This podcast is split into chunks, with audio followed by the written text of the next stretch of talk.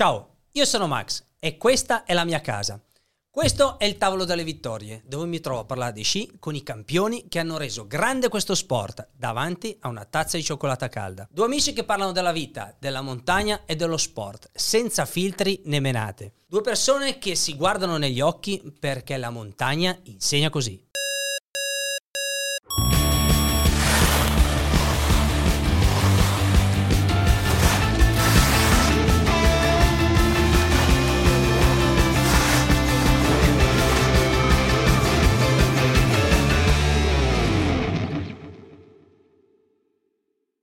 Se l'ospite di oggi fosse un personaggio della letteratura, non potrebbe che essere Alice nel Paese delle Meraviglie. È saltata nella tana del bianconiglio dello sci mondiale con la leggerezza e l'entusiasmo di una bambina. Ha affrontato e sconfitto la regina di cuori Lindsay Vonn in mezzo a una bufera di neve sulla pista di La Tuile e ha dovuto fare i conti con un cappellaio matto chiamato Infortuni, che è sempre riuscita a battere tornando più forte di prima. Amici di Casa Max, eh, oggi ci faremo una piacevole chiacchierata con un atleta del talento cristallino e con una neomamma dal sorriso raggiante, Nadia Fanchini. Ciao Nadia, come stai? Ciao a tutti. Ti è piaciuta la presentazione? Sì, beh. Eh? Ti è piaciuta? sì, molto. Bene, bene, mi fa piacere. Come stai? Ciao a tutti, sì dai, diciamo bene. Sì, dai. Non sono contento, ma ascoltami, è un po' di tempo che non ci vediamo, no? Sì. Sono cambiate tante cose all'interno del, della tua vita, e però la prima domanda è d'obbligo. Chi è, come sta e cosa fa Giacomo? Eh, Giacomo è il mio ultimo, eh, ultimo bambino, l'ultimo arrivo, il mio terzo bimbo maschio. Volevamo una femmina, ma è arrivato un altro maschio, ma va benissimo così, è bellissimo e sta bene. È nato il 14 settembre, quindi Quindi auguri, quindi auguri perché è proprio fresco fresco, piccolo, diciamo, questo piccolo, terzo. sì. Bene, bene, bene. Ascolta, ma è vero che hai partorito uno dei tuoi figli con un piede ingessato? Sì. Cos'è che hai combinato? No. Ma giusto per rimanere in tema della presentazione, infortuni, cappellaio amate, eh, anche durante quel momento No. C'è avuto, c'è avuto un, diciamo così, un contrattempo, un piede ingessato. Sì, ma non ci credevo. Io non ci credevo quando ho preso questa storta e ho capito che era rotto perché subito ho capito, ho aspettato comunque tre giorni prima di andare in ospedale, ma per- quando ho capito che proprio non riuscivo a appoggiarlo ho detto andiamo a ingessare sto, sto piede rotto e ho dovuto partorire con sto gesso che pensavo me lo togliessero, invece no. Vabbè, tanto voglio dire, il piede non è Sì. che patisce. Non volevo eh, farmi, sì, eh. non volevo farmi mancare niente, cioè dico mamma mia tutta, tutta la vita nello sci, cioè nel senso con qualche infortunio pure prima del parto, cioè vabbè. Sì, qui- Quindi- qui- questa rimane storica. Sì. Questa no- giuro personalmente non l'avevo mai sentita, non, non- non mi era mai capitata, ecco. Quindi ho capito, ho capito. Ma ascolta, eh, Giacomo è il terzo dei tuoi figli, dopo Alessandro e Davide. Sì. Non è che per caso stai pensando di ricreare il mito delle tre sorelle Fanchini? No, te lo chiedo perché nel caso io eh, dico a mio figlio, Alessandro pure lui, di smettere di sciare, che facciamo Ecco. prima, perché lì non c'è storia proprio.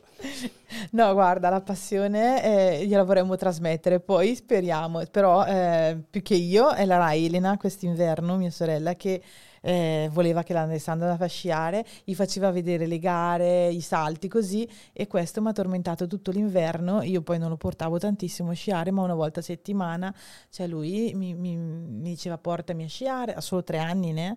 E però lui fare le seggiovie pensavo fossero giostre.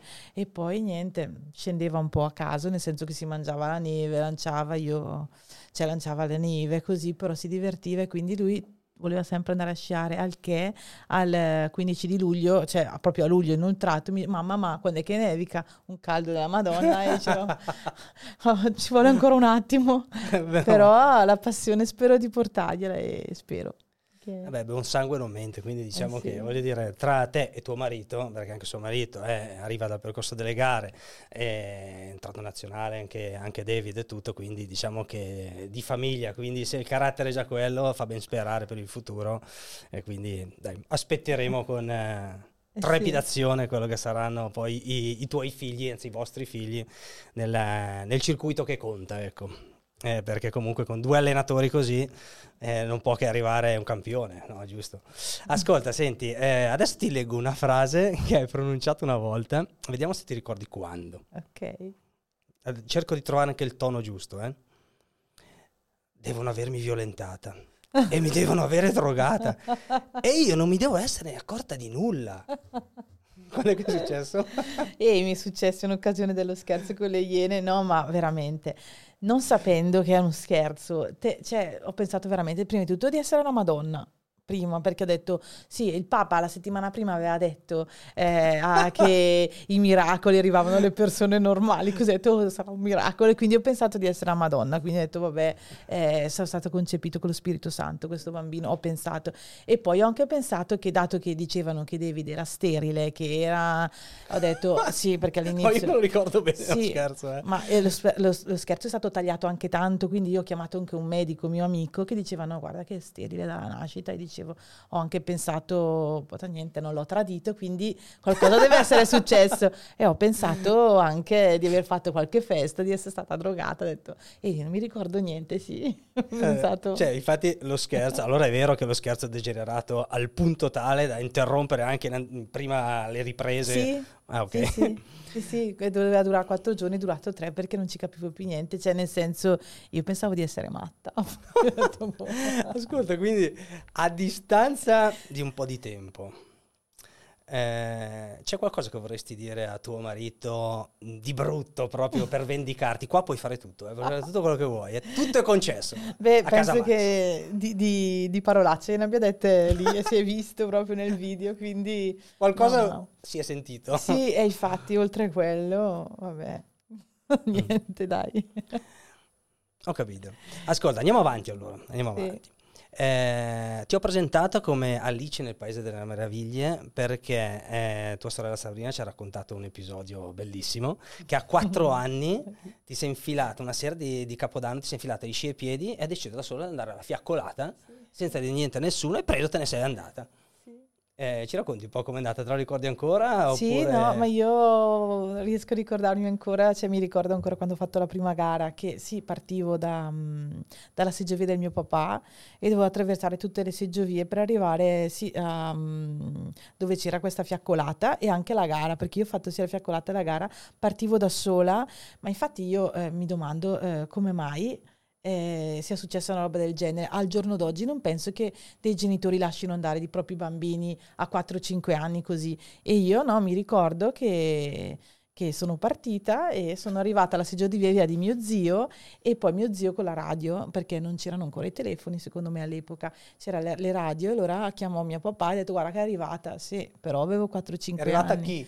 Io. È, è arrivata chi? Eh, la radio. Ah, ma dove? Però sì. Ah, bella, bella. Eh, allora è tutto vero. Sì, no, è verissimo. E tante volte comunque io giravo per le piste di Montecampione, essendo che noi abbiamo iniziato a sciare a tre anni, però poi allo Stato Brado, ehm, mio papà ci portava su dove, dove, aveva la seggiovia e poi noi andavamo in giro. Tante volte la sera, quando chiudevano le quattro e mezza, cinque gli impianti, c'era questa Barbara del, del, soccorso che ci riportava da mio papà perché tante volte ci perdavamo, eravamo piccole, sai, le seggiovie sembravano quasi tutte uguali e tante volte lei ci portava poi da mio papà che che poi era quasi l'ultima seggiovia mm, prima di scendere certo. e quindi tornavamo a casa. Ah, perché io ho questo ricordo che voi abitate comunque vicino no? agli impianti, no? Sì, noi, zona... noi... Okay sì, sì, abitiamo molto vicino, però eh, sì, sì. Ehm, sì, però ci, da piccolino ci metti anche un attimo a perderti, perché eh, comunque pensi sì, di, essere, di, orientarti alla grande, invece sì, un attimo sì. perdersi, piccolini, quattro no, anni. Infatti, no, per le seggiovie sembrano tutte uguali. Ma sempre, eh, andavi sempre in autonomia o c'era anche la sister, quella più no, grande? No, c'era anche la Elena. Ah, ecco, mm,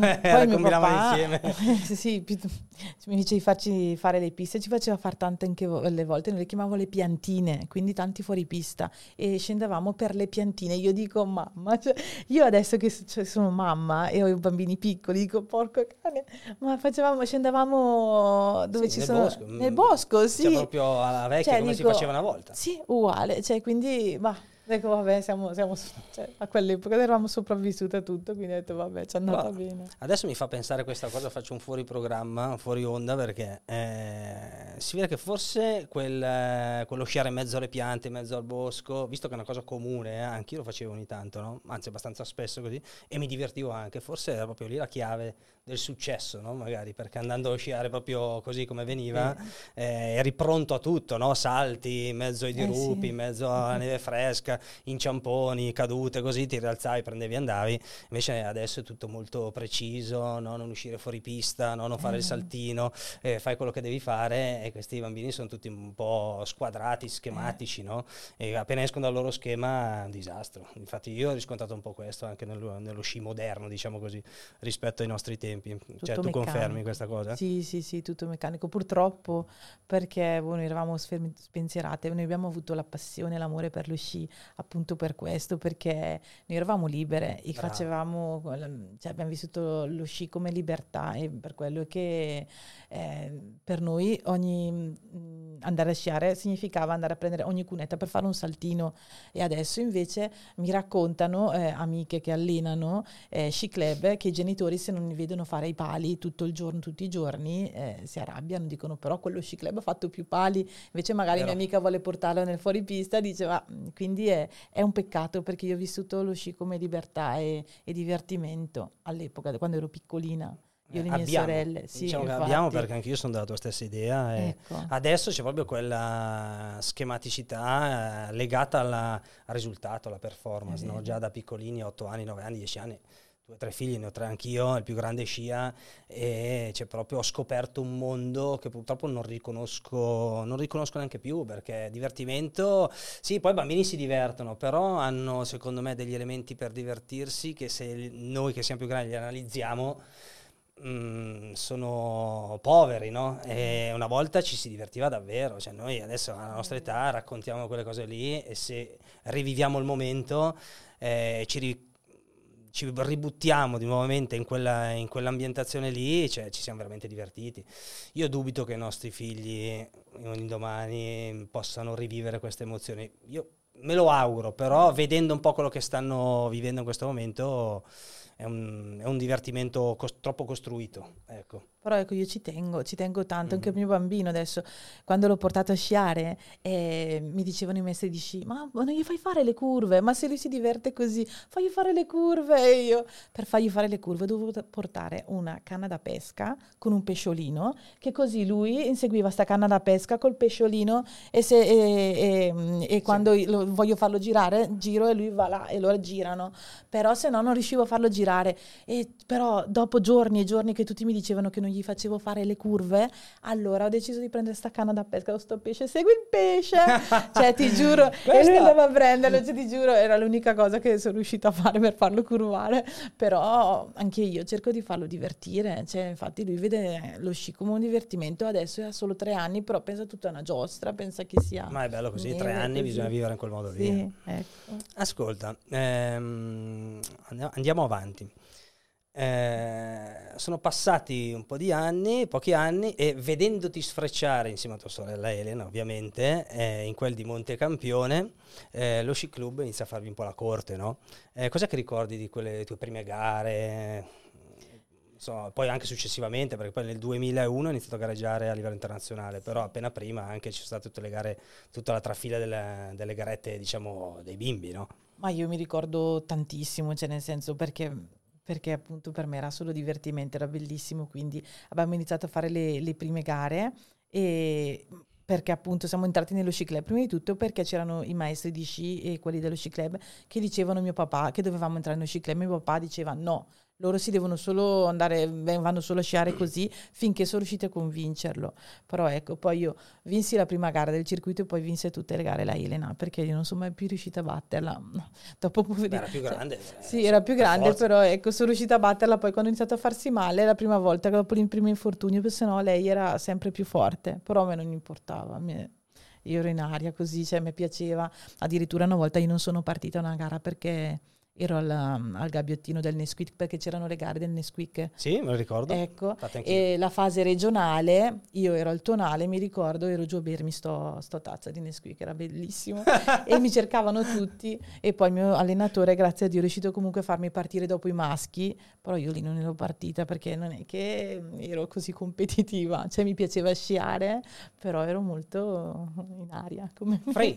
Prima quando mi hai detto Alice nel Paese delle Meraviglie, ho detto... Oh un po' ero Ascolta, così. pensa che io mi ricordo di voi, eh, di te e di Elena, perché ovviamente tua sorella Sabrina era più piccolina. Sì. Mi ricordo di voi due nel 2001 Montecampione, tu non ti ricordi? Eh, sono salito con Norma Bergamelli, che allora era il nostro allenatore.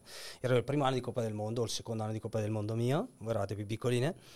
E saliamo per fare allenamento su una pista lì abbastanza nuova, c'era una seggiovia nuova nuova, un po' a sganciamento automatico, era da poco che l'avevano messa quella seggiovia.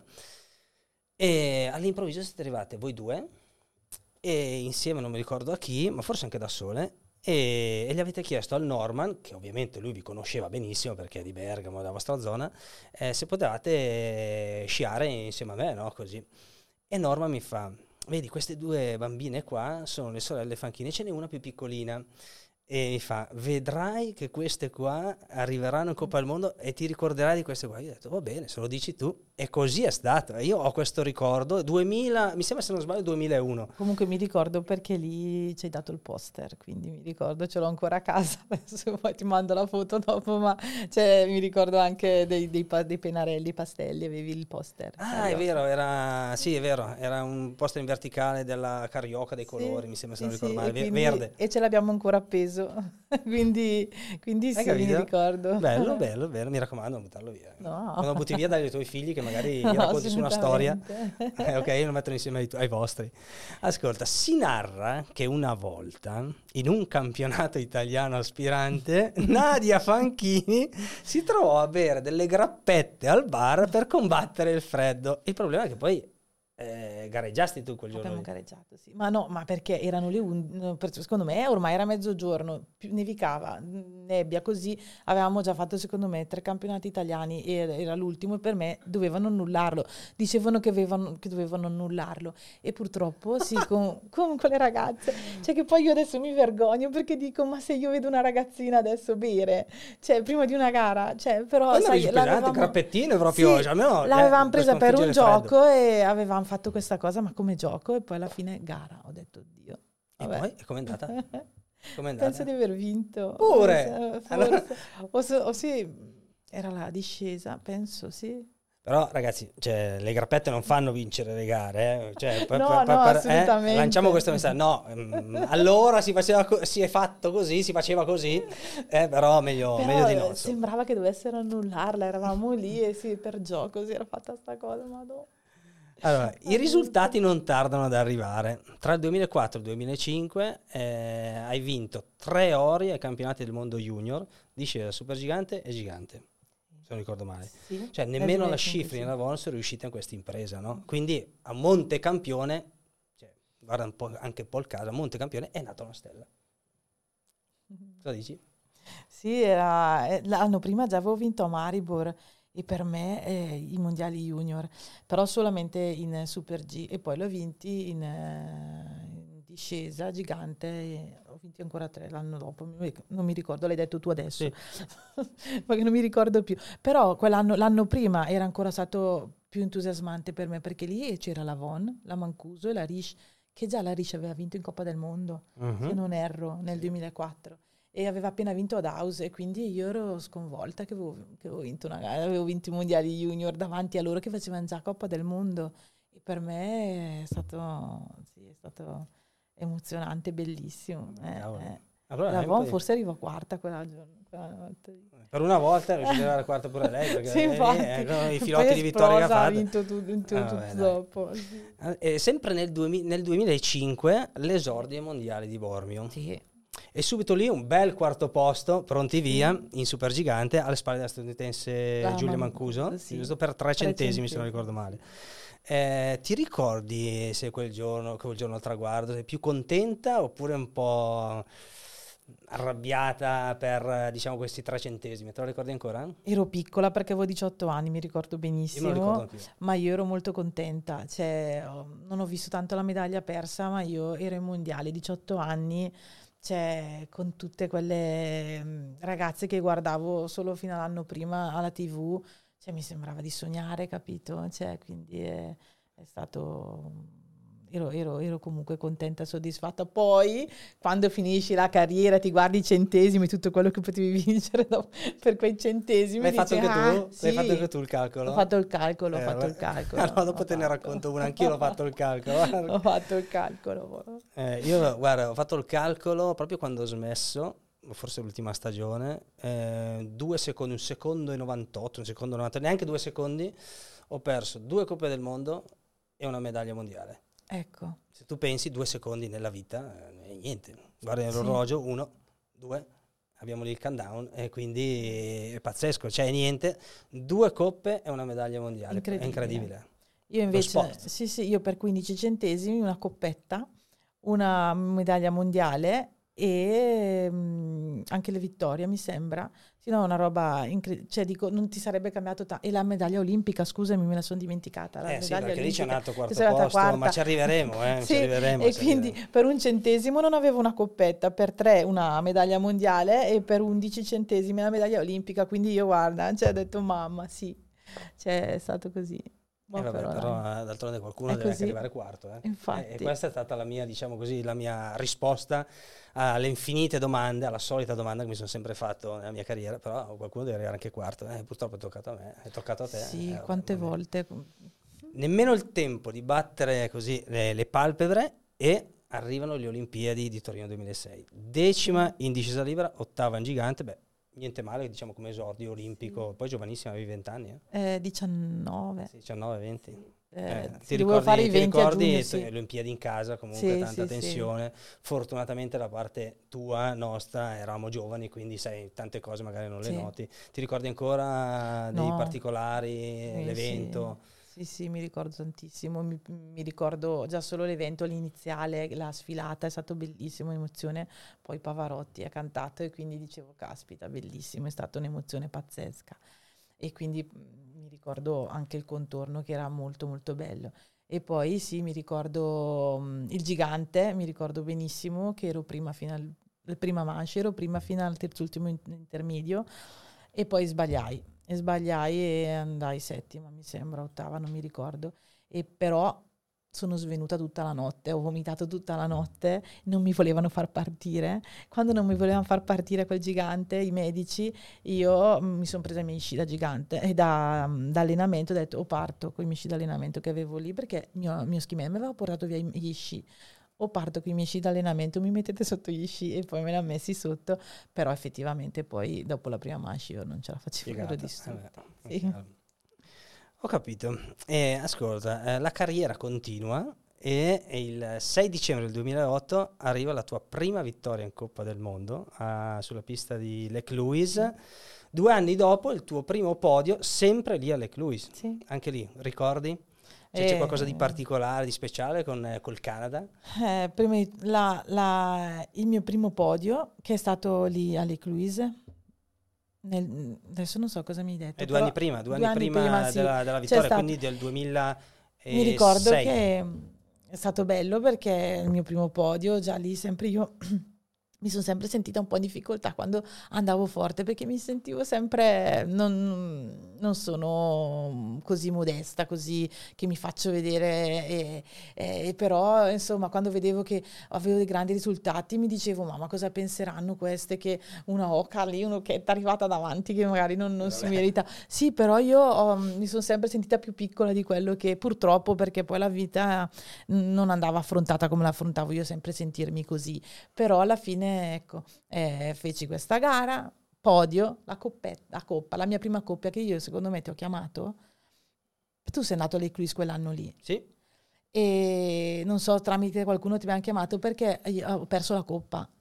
È vero, Ti è ricordi? vero. Io ero lì perché anch'io la settimana seguente... Secondo me tu sei andato a fare Super G o qualcosa. Bravissima, sì, è vero, è vero perché facevo le, le gare del Noram, le Sì, Noram perché qualcosa. dovevo abbassare i punti, Eh. perché partivo col 31 in Coppa del Mondo, però avevo un po' di problematiche con i punti fissi, allora sono rimasto lì per gareggiare in queste Noram che sarebbero delle gare internazionali come le nostre fisse in Europa, eh, per fare dei punti per riuscire a gareggiare poi in Coppa del Mondo, perché sì potevo partire col 31, però non avevo i punti Certo, per, e sì, non ero sì. nei 100, cen- non, non 150, forse 250 al mondo, era appena fuori e lì avevamo fatto un po' di, di casino con i punti e tutto.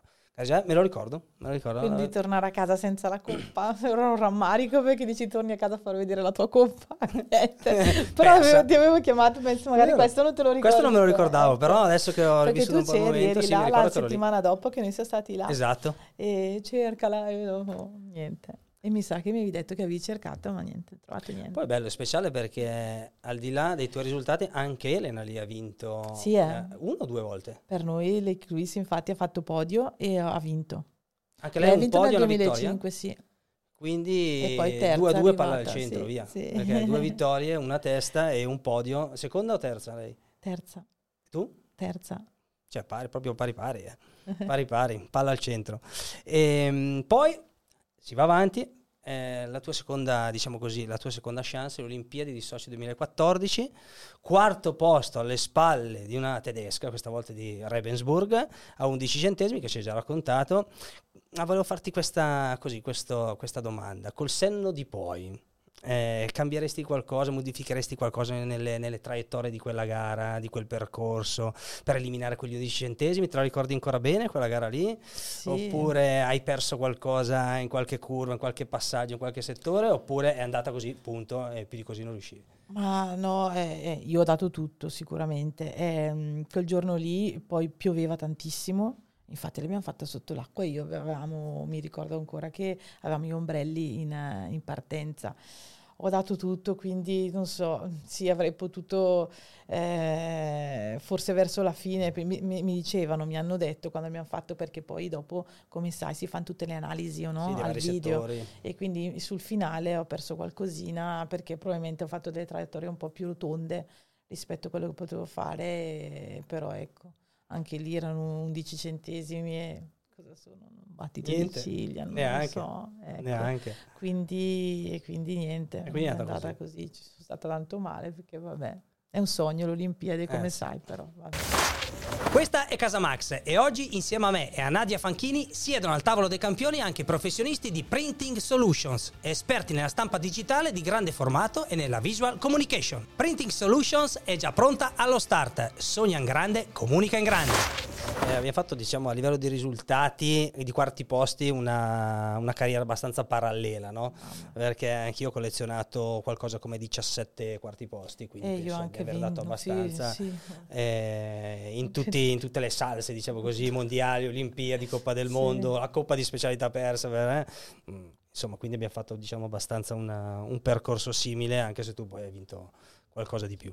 E tornando indietro di, adesso faccio un passo indietro, me lo, per- me lo concedi? Certo. indietro. Tornando indietro di qualche anno, 2009, bronzo mondiale di discesa libera a Val d'Isère, 2013 l'argento a Schladming. Sì. Eh, cambieresti più il secondo posto ai mondiali con un oro o, mm, tornando ancora indietro, un quarto posto eh, con un bronzo olimpico? Eh, bella domanda. Bella, eh? Boh, L'ho dovuta fare perché me l'hanno bene. fatta anche a me una volta. Sono anche stato lì anch'io uguale, ho detto, bah, Boh, magari se avevo già la medaglia mondiale, magari la cambiavo con il bronzo. eh, facevi un cambietto, eh? Sì, Eh? Andavi al negoziato lì, ca- Sì, cambio. è vero che sei campione del mondo, però boh, non so, eh, perché anche lì era per pochi centesimi eh, dalla, dalla francese che non aveva mai vinto in Coppa del Mondo, neanche lei. Poi credibile, dicono, la medaglia mondiale, l'oro più che altro mondiale, neanche la medaglia, no, olimpica scusa, eh, l'oro olimpico ti cambia la vita, beh qua non era oro, era comunque un bronzo, però voglio dire, Eh, se sì. poi dopo strada facendo nella vita te la vedi lì appesa, Eh, diciamo di fianco al comodino, eh, Mm, che te la mm, metti lì come un sì. santino, diciamo che insomma fa piacere anche il bronzo, Sì, via. non è sì. che proprio deve essere oro. No, eh. Adesso andiamo avanti un, diciamo così, in un passaggio delicato che però mi servirebbe così, mm, mi piacerebbe farti queste domande per arrivare a un punto ben preciso. Quindi eh, tra le Olimpiadi del Torino 2006 e quelle di Sochi eh, c'è stata in mezzo l'edizione eh, di Vancouver in Canada, ma soprattutto c'è stata in mezzo l'edizione supergigante di St. Moritz dei mondiali. Eh, tu ti ricordi qualcosa lì? Eh sì, non ho fatto niente. Hai fatto un, un patatrack. È successo un patatrack, giusto? Patatrack, sì. Eh. Di quelli proprio... Purtroppo sì, sì, eh. perché la settimana prima delle Olimpiadi di Vancouver mi feci male a St. Moritz mm-hmm. e uh, ero reduce in podio della, della, settimana prima. Era l'ultima gara prima di, di, partire per le Olimpiadi, era St. Moritz, probabilmente volevo anche tirare un po' di più, mi sentivo in forma, volevo, ehm, mi ricordo perfettamente che ho detto, caspita, voglio dare il massimo perché voglio arrivare alle Olimpiadi. Comunque io pensavo di riuscire ad arrivare come tra le papabili o le favorite di poter fare una medaglia. E sai, quando sei poi convinto che stai bene, mi sentivo bene, ehm, capita poche volte, ma quando sei nella bolla, mm. che tipo anche, mi, mi successe anche alle, mh, mm, ai mondiali di, mm, di Val d'Isère, quando sei in partenza e sai che vai forte, che fai la medaglia, lo sai, lo te lo senti dentro. Ah, e, e, sei in quella bolla che cioè, anche se sbagli mi rupi il, il, il pollice eh, due o tre giorni prima, però anche se sbagli, cadi, non, non arrivai in fondo a una prova tipo in Val d'Isère tutte le tre prove, tutte e tre caduta, però sapevo che potevo... Che... Caduta o fuori? fuori eh, una volta nelle reti sono entrata direttamente, perché non me ne faccio mancare le reti, e poi, e poi due volte sono uscita, quindi sì... Ehm, eh. E quindi ti dicevo che ero, ero convinta, proprio anche lì se Moritz, ero convinta di poter... Ero nella bolla lì, eh, però niente, ho preso, ho preso la porta. Ah no, hai preso una bella, una bella tuonata, sì. come diciamo noi. Nel, sì, un calvario. Nella... Poi dopo, vabbè, dopo lì ti sei, ti sei ripresa, hai fatto tutta, diciamo, tutta la routine di recupero e quant'altro, neanche il tempo di rimettere i sci ai piedi e a cortina, bam, di nuovo. Sì.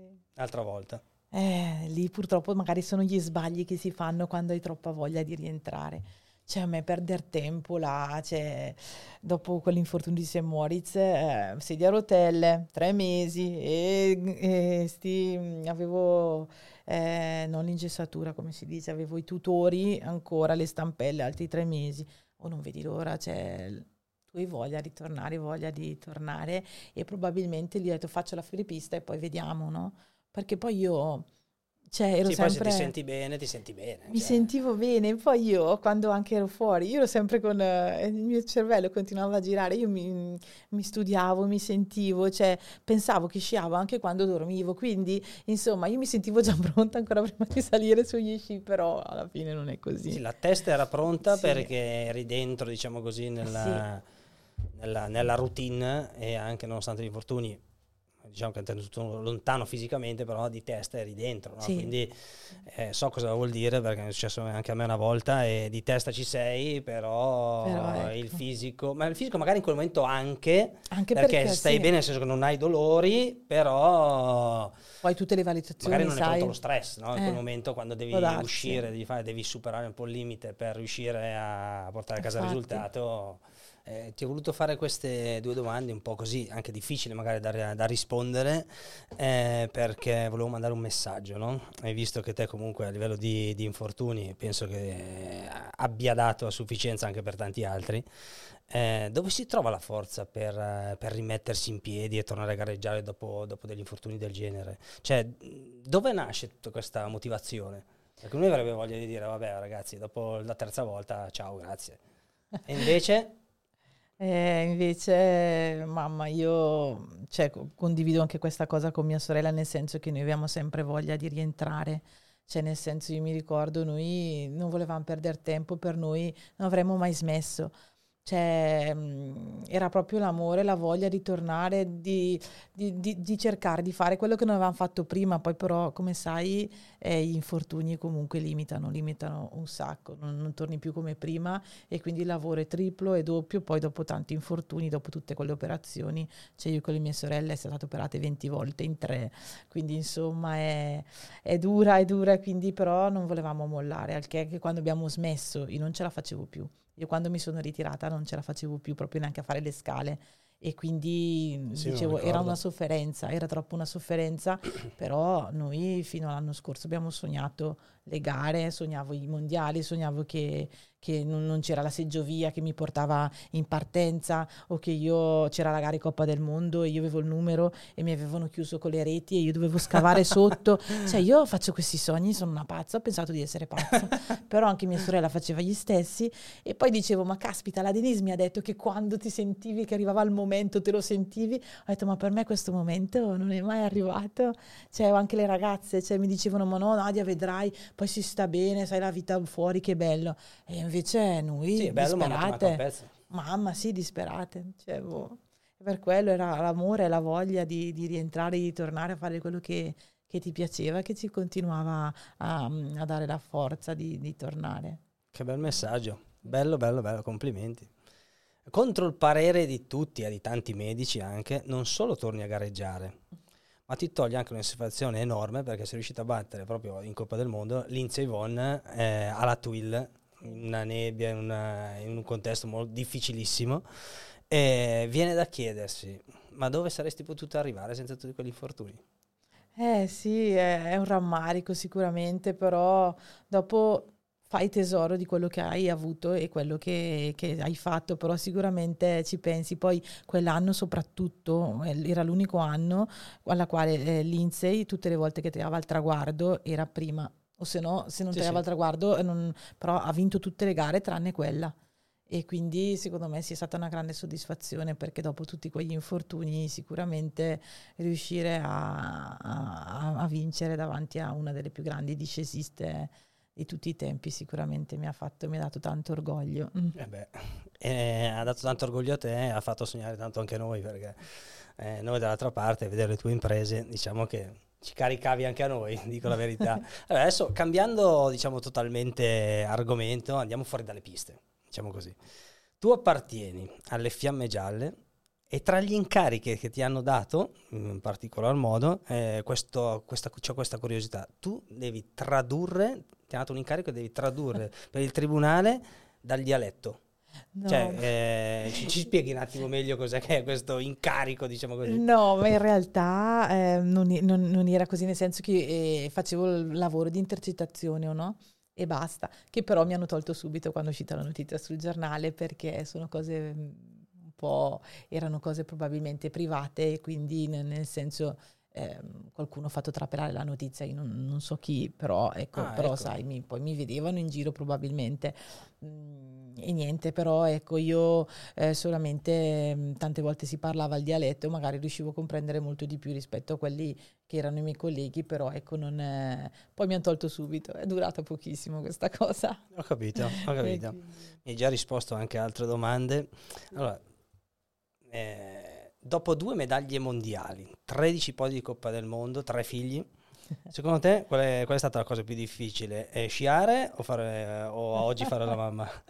Ma guarda, eh, per me non saprei neanche risponderti difficile perché allora diventare mamma è sempre stato il mio sogno quando ero piccola, quindi dicevo quando poi finirò anche di sciare così voglio avere almeno tre bambini ne avrei fatti probabilmente di più, però adesso vabbè anche basta. Però io adoro, li adoro i bambini, quindi mm, sai anche quando si va in vacanza che tutti vogliono lasciare a- mm, alla- al, al- al mini club, così io, io sto bene, quei bambini mi piacciono, quindi io voglio passare più tempo possibile con loro e quindi a me non, non danno fastidio, non pesano. E però, ecco, eh, sicuramente sono piccoli e, e bisogna, bisogna avere cura di loro così. Boh, insomma, sono comunque impegnativi, come era impegnativo sciare, perché insomma sai ben che il contorno, la gente magari vede il fatto che noi andiamo e ci vedono quei due minuti scendere la domenica, ma non sanno il lavoro che c'è dietro, soprattutto anche quando facevo infortuni tra la fisioterapia, ehm, che se- tutti i giorni sono ore e ore e ore, tutti i giorni, non è che eh, hai, hai tante vacanze, il sabato, la domenica, insomma, mm, quando, quando ti ci metti, che inizi, eh, non, hai più, non hai più tempo neanche di respirare, Certo. quindi è, è difficile, è difficile il nostro lavoro, però era l'amore che ci, portava, ci porta avanti a, fare, a sciare e fare, fare comunque l'atleta. Certo. Ascolta, mi hanno raccontato che a scuola hai avuto diversi problemi con eh, alcuni professori per, eh, perché se ne, se ne sono un po' approfittati della tua bontà anche, no? È vero Eh, come l'hai gestita un po' questa cosa qua? Ma, ma Col senno di poi cosa diresti adesso di quella cosa lì? Ma no, non lo so, io ho, ho- ho fatto fatica all'inizio a- con la scuola così perché purtroppo poi ho iniziato a odiarla perché appunto c'era c'era qualche professore che, che non, non sopportava il fatto che io andassi a sciare. Eh, ma cosa vai a sciare, Nadia? Ma cosa Sì, pensi di sì, fare? Diventare una una campionessa? volta la conciliazione, sì sì, no, veramente. Visti Mi umiliavano, mi umiliavano anche davanti ai compagni dicendomi che guardate, questo non è un esempio da prendere, lei non andrà mai da nessuna delle parti. Così, davanti alla cattedra. Quindi, insomma, non sono belle cose, insomma, che ho. E infatti poi io sono stata un disastro, cioè odiavo la Eh. scuola, E sono- perché poi, eh, mh, cioè, sentirmi umiliata anni, anni, anni così, poi allora... Insomma, non, eh, ho odiato la scuola, che poi col senno di poi adesso dico no, per l'amor di Dio, la Certo, scuola certo. Eh, va supportata. Però diciamo che è un racconto abbastanza, abbastanza comune no? Eh, in Italia. Infatti mh, io quando defini- devo definire un po' alcuni argomenti dico sempre che scuola e sport eh, proprio non, non si conoscono e non si parlano neanche. Eh, ed è un dato di fatto, non è una questione regionale, ma è proprio una questione proprio della nazionale, no? Ne sono pochissime le realtà in Italia dove, dove esiste eh, collaborazione eh, scuola e sport e bisogna andare a toccare scuole private, college, mentre in altre parti del mondo, e l'hai vissuto anche tu, America, Stati Uniti, Canada, Sud America, addirittura Nuova Zelanda, Svezia, Norvegia, ovunque, eh, ci sono proprio, ci sono, c'è, c'è proprio questo connubio fortissimo scuola e sport. Addirittura in America ho conosciuto questa realtà attraverso una delle giornate a Vail, durante il nostro ritiro pre-gara di Beaver Creek, quando vidi arrivare dei bambini eh, con lo scuolabus alla mattina. Scesero da questo scuolabus, eh, entrarono dentro questo locale, eh, si cambiarono, andarono a sciare, a fare il loro allenamento. Allora lì mi sono fatto due domande, ho iniziato a chiedere, ma com'è possibile che arrivano con lo scuolabus e vanno a sciare? Cioè c'era qualcosa che non funzionava no? nel, nei miei pensieri. E ho detto, sì, sì, perché qua funziona così. Gli sport invernali, alcuni sport invernali come lo sci alpino, il fondo, eh, sport che devi fare durante diciamo, il giorno, eh, hanno questa possibilità, ci sono delle, delle sezioni nelle, nelle scuole, ci sono delle sezioni che alla mattina fanno lo sport, pomeriggio vanno a scuola. Io scioccato, ho detto, ma come? Noi quasi non possiamo andare a fare sport eh, perché Eh. no, assolutamente, prima la scuola, solo ed esclusivamente la scuola. Quindi eh, diciamo che è un discorso abbastanza comune che forse anche qui potremmo lanciare un messaggio insieme, l'ennesimo messaggio di dire ragazzi, visto che eh, ministro dello sport in Italia sono sempre degli ex sportivi da tanti anni, eh, a parte forse quest'ultimo, diciamo che forse sarebbe opportuno, diciamo così, approfondire il tema e magari trovare delle soluzioni. Ecco. Assolutamente. Eh, chiusa la parentesi, non era una polemica, ma era solo un dato di fatto, così Sì, che sì. è bello anche raccontarlo. no? Ehm, rimanendo un po' in tema, qual è che è la tua paura più grande per il futuro, per i tuoi figli, se ne hai? Beh, sì, ne ho tante, di- devo dire, ne, ne ho tante purtroppo che prendono strade sbagliate, che è una di quelle, e poi, e poi sicuramente, ah, dato che ci ha toccato molto anche il fatto delle malattie, adesso purtroppo cioè, si vivono sul- sulla pelle di tutte le famiglie, credo, e quindi insomma mi- mi mm, la, la più paura più grande è che i miei bambini possano star male, quello poi è la cosa che mi fa più paura. Sicuramente, sì. Certo, certo. Infatti toccando questo tema, adesso cambiando proprio argomento, andando diciamo così nella storia più tua, no? familiare, così toccando la storia anche di Elena nel 2022, dopo insomma la, la scomparsa di Elena, sui 37 anni, quindi giovanissima anche lei, ehm, non voglio rievocare quello che è il dolore, no? però eh, posso chiederti qual è che è secondo te l'insegnamento che ti ha dato più importante, più grande tua sorella, più grande ovviamente? Ti ha lasciato qualcosa? Ma Elena sì, mi ha lasciato tantissimo, guarda, cioè nel senso, lei è sempre stata altruista, anche nella malattia, lei ha sempre pensato più agli altri. Ad un certo punto ho ancora raccontato che verso pochi giorni prima che mancasse piangeva, pensava ancora per il dolore, perché comunque le cure non, non l'aiutavano tanto sul Mhm. dolore, quindi lei ha sofferto tantissimo giorno e notte. E mi diceva: No, adesso piango per i bambini perché. Io dicevo: "Ma come piangi per i bambini? Sì, perché i bambini eh, io sono adulta e ho un tumore che mi fa stare così male, ma pensa che ci sono bambini che stanno così male. E, e, quindi, e, quindi, io posso sopportarlo, sono adulta, ma loro perché? E lei stava malissimo per questa cosa, piangeva, diceva perché i bambini devono star male così. Cioè anche in quel momento pensava, pensava agli altri, agli altri sì, l'altruismo che aveva, anche quando gli hanno detto guarda, guarda che magari aveva saltato un ciclo di chemio, riusciamo a farne, riusciamo a farne una prima, ma sai, questa persona cioè, ci può, può aiutare. Ho detto no, io sto in fila, cioè, stiamo tutti male. Cioè, capito? Mm, certo, C'è certo, il fatto certo, che non certo. voleva mai approfittarsi di nessuno e pensava sempre agli altri fino alla fine ehm, e aveva un coraggio pazzesco, quindi sì.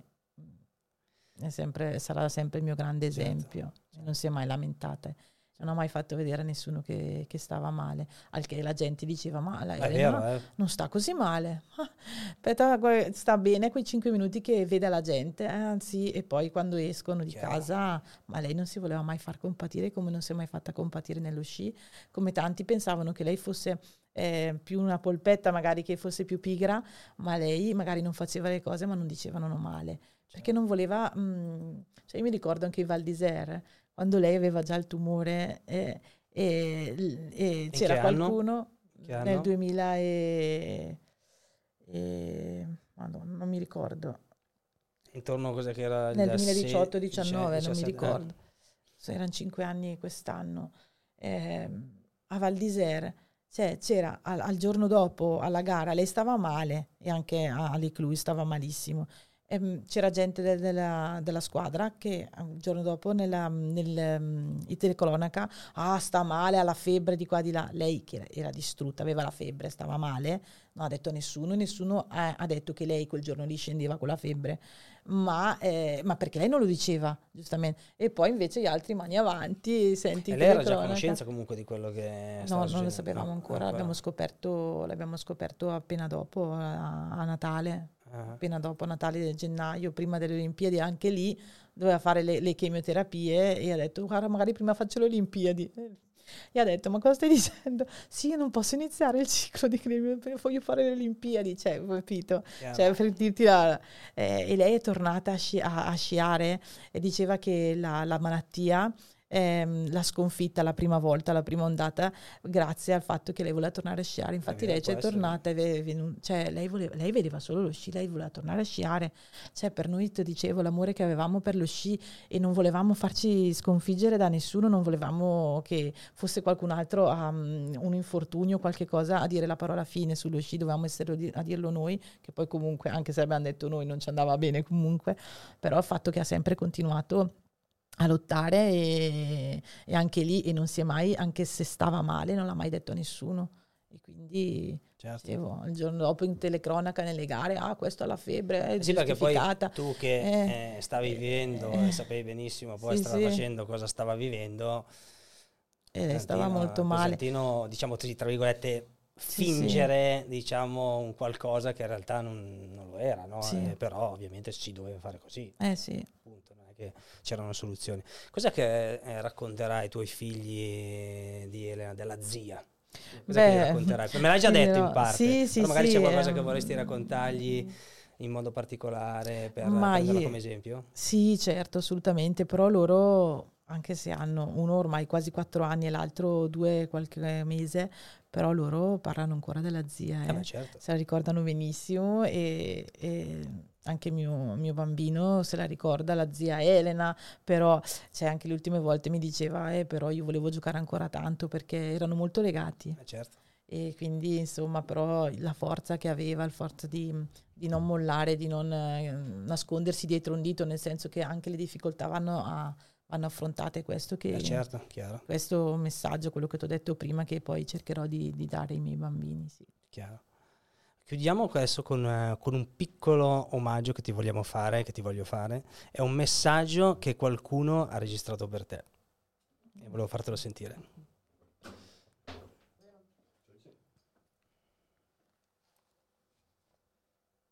Volevo semplicemente dirti quanto mi ritengo fortunata ad averti nella mia vita, ad averti come sorella. L'ho sempre saputo di, di essere fortunata a avere te, la mia Ellie. Se non ci fossi te in questo momento sarebbe molto molto più dura, non saprei mai chi chiamare e conquistare, ma siamo sempre noi tre, per sempre.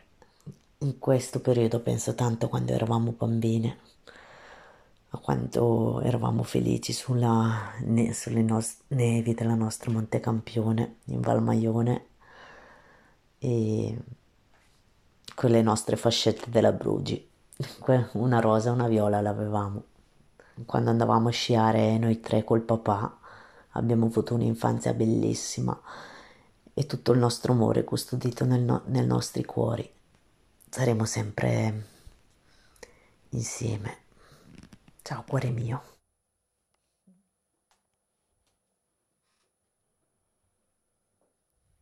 Grazie.